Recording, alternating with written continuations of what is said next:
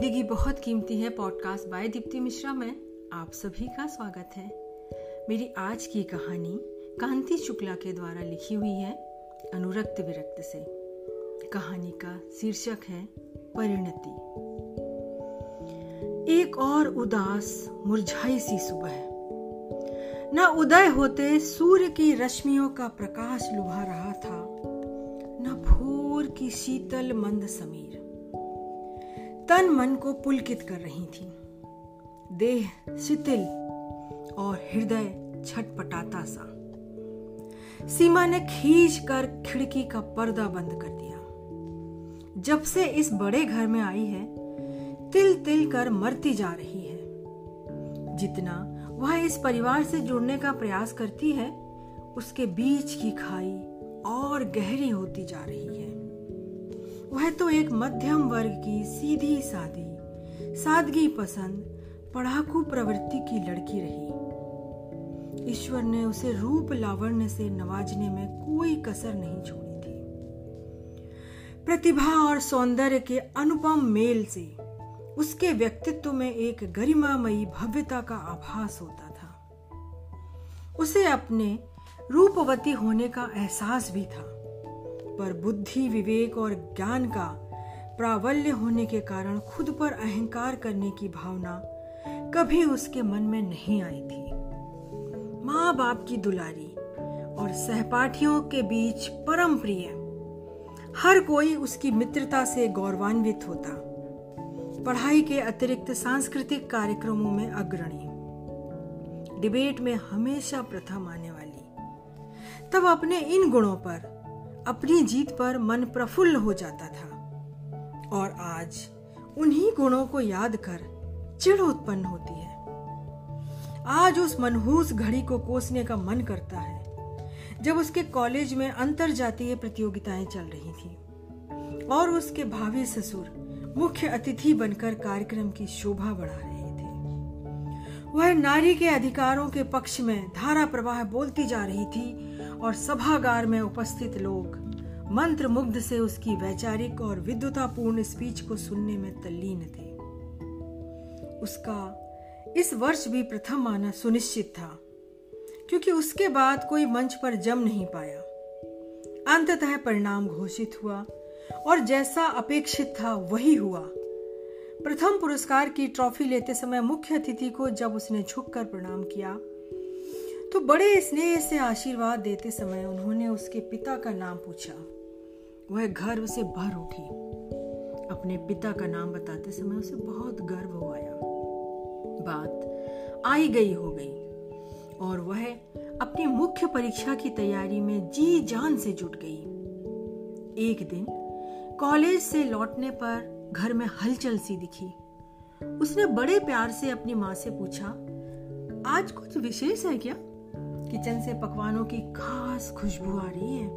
हाँ, कुछ मेहमान आ रहे हैं। उस समय तो उसने ध्यान नहीं दिया, परंतु जब बड़ी सी कार में वही मुख्य अतिथि महोदय अपनी पत्नी, बड़े बेटे, उसकी बहू और छोटे बेटे सहित प्रविष्ट हुए, तो वह चकित हो गई। वे लोग उसके मम्मी पापा से बात करने में व्यस्त हो गए, और वह आओ भगत में लग गई। उसके जाने के पश्चात उसने नोट किया कि मम्मी पापा बहुत खुश और उत्साहित नजर आ रहे हैं। ऐसी क्या बात हुई? उत्सुकता जागृत होने पर पूछी बैठी, और जब खुशी से झूमते हुए माँ ने बताया कि तुम्हारा रिश्ता पक्का हो गया है, भाग्य खुल गए तुम्हारे। शहर का सबसे बड़ा औद्योगिक घराना, बड़ा बेटा राजनीति में और छोटा उनकी फैक्ट्रियों में काम संभालता है। वह आसमान से गिरी, पर माँ अभी मुझे बहुत पढ़ाई करनी है, शादी नहीं। अरे पढ़ाई कौन छुड़ा रहा है तुम्हारी? पर ऐसे रिश्ते बार बार नहीं आते। शादी तो होगी, तारीख भी निश्चित हो गई है। वह मूक असहाय सी बैठी रह गई। अपने माता पिता को आर्थिक मजबूरियों और उनकी इज्जत का भान था उसे। स्कूल टीचर पिता, छोटी दो बहनों, भाई की शिक्षा और सेटल होने की विवशता ने उसे मौन रहकर हार मानने पर विवश कर दिया। शादी क्या थी? घोर आडंबर और धन का अपार प्रदर्शन था। उसके माँ पिता और सारे रिश्तेदार उनके अथाह वैभव के समक्ष सहमे और दबे दबे से। सारा प्रबंध ससुराल पक्ष की ओर से, भव्य होटल में भव्य समारोह। ऐसे बड़े बड़े लोग अतिथि कि सबकी आंखें फटी की फटी रह गईं। उसके घर वाले और रिश्ते नाते के लोग बेचारे इस तरह के तौर तरीकों से अनभिज्ञ तो संकोचवश ठीक से खाना भी ना खा सके।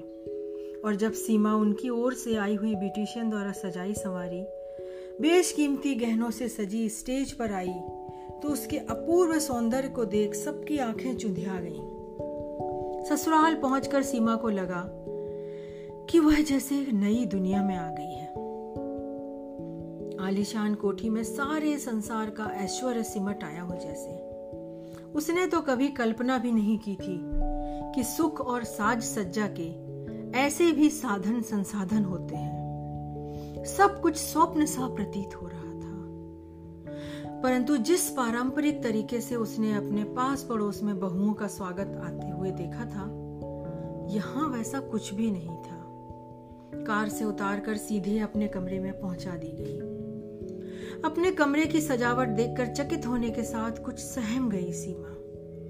कुछ संतोष हुआ कि चलो जो हुआ अच्छा हुआ, पर अपनी पढ़ाई में कोई व्यवधान आना पसंद नहीं करेगी। परंतु रात में ही उस अधिक संपदाशाली पति की कलई खुल गई। भयंकर मदिरा पान करके आए पति ने प्रथम रात्रि में ही उसके सुकोमल सुख स्वप्नों का कत्ल कर दिया। नशे में बेसुध सोए खर्राटे लेते उस पति को देखकर रात भर दहशत के मारे वह ना सो पाई, ना ही उसके आंसू थमे।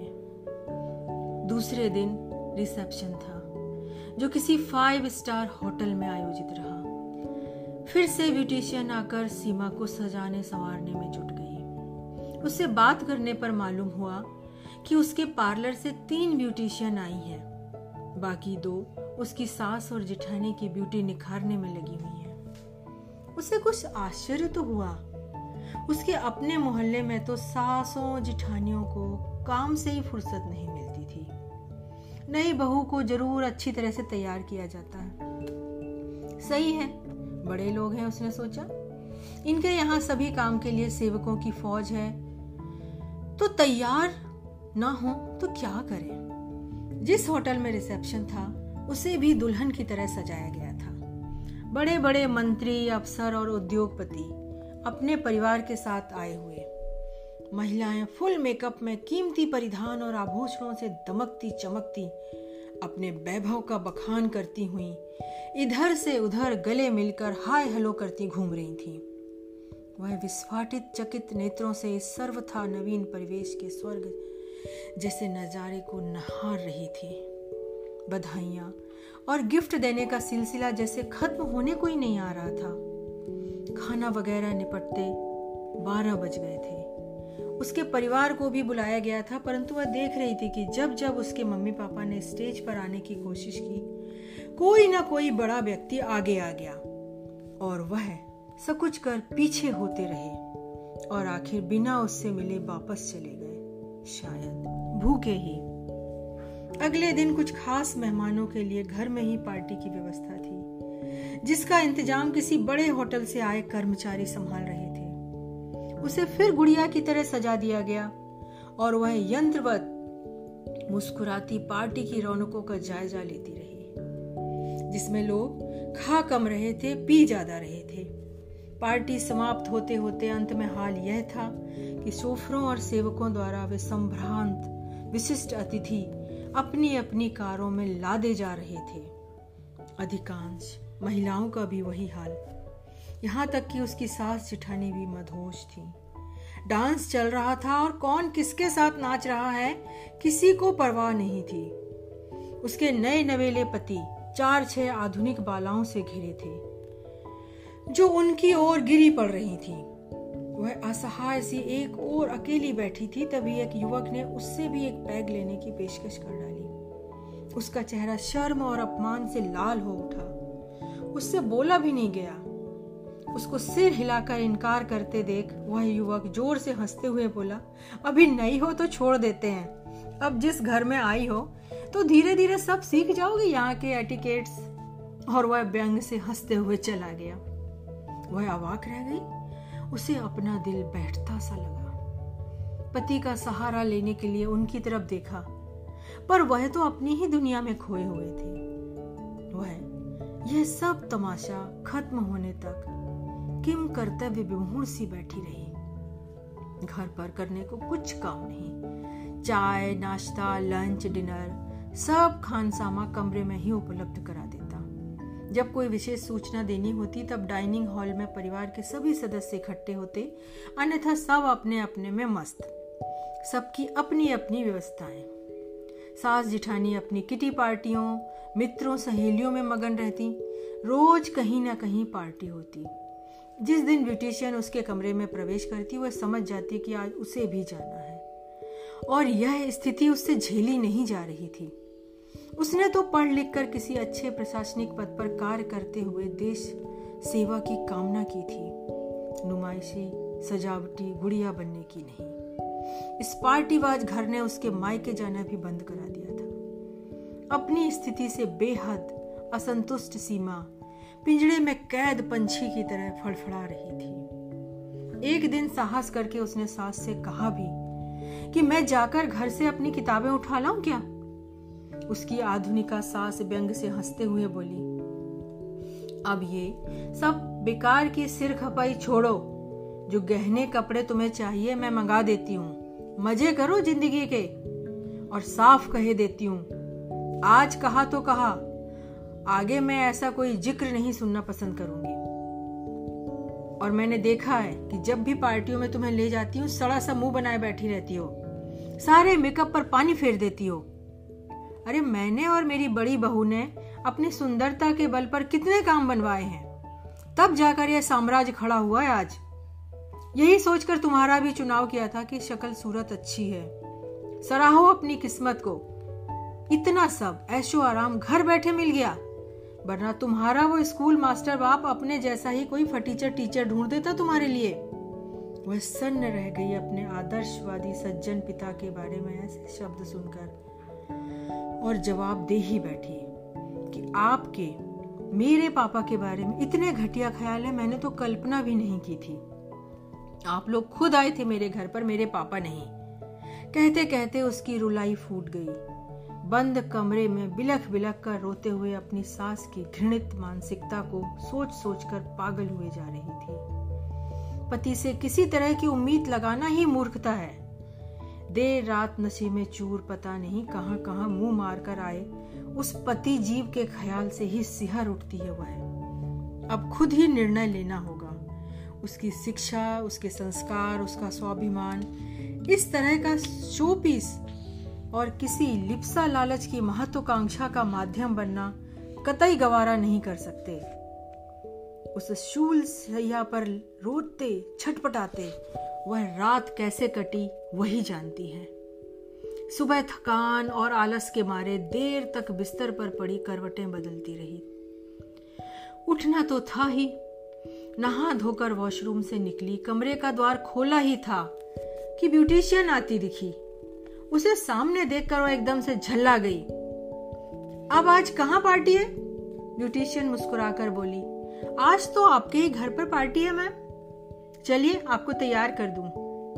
बड़ी बेम साहब ने आज आपके पहनने के लिए बहुत प्यारा गाउन और मैचिंग रूबी का सेट दिया है। वह विवश सी चुप होकर बैठ गई। शाम पार्टी में बहुत रौनक थी। सबकी प्रशंसा भरी निगाहों का केंद्र बिंदु थी सीमा।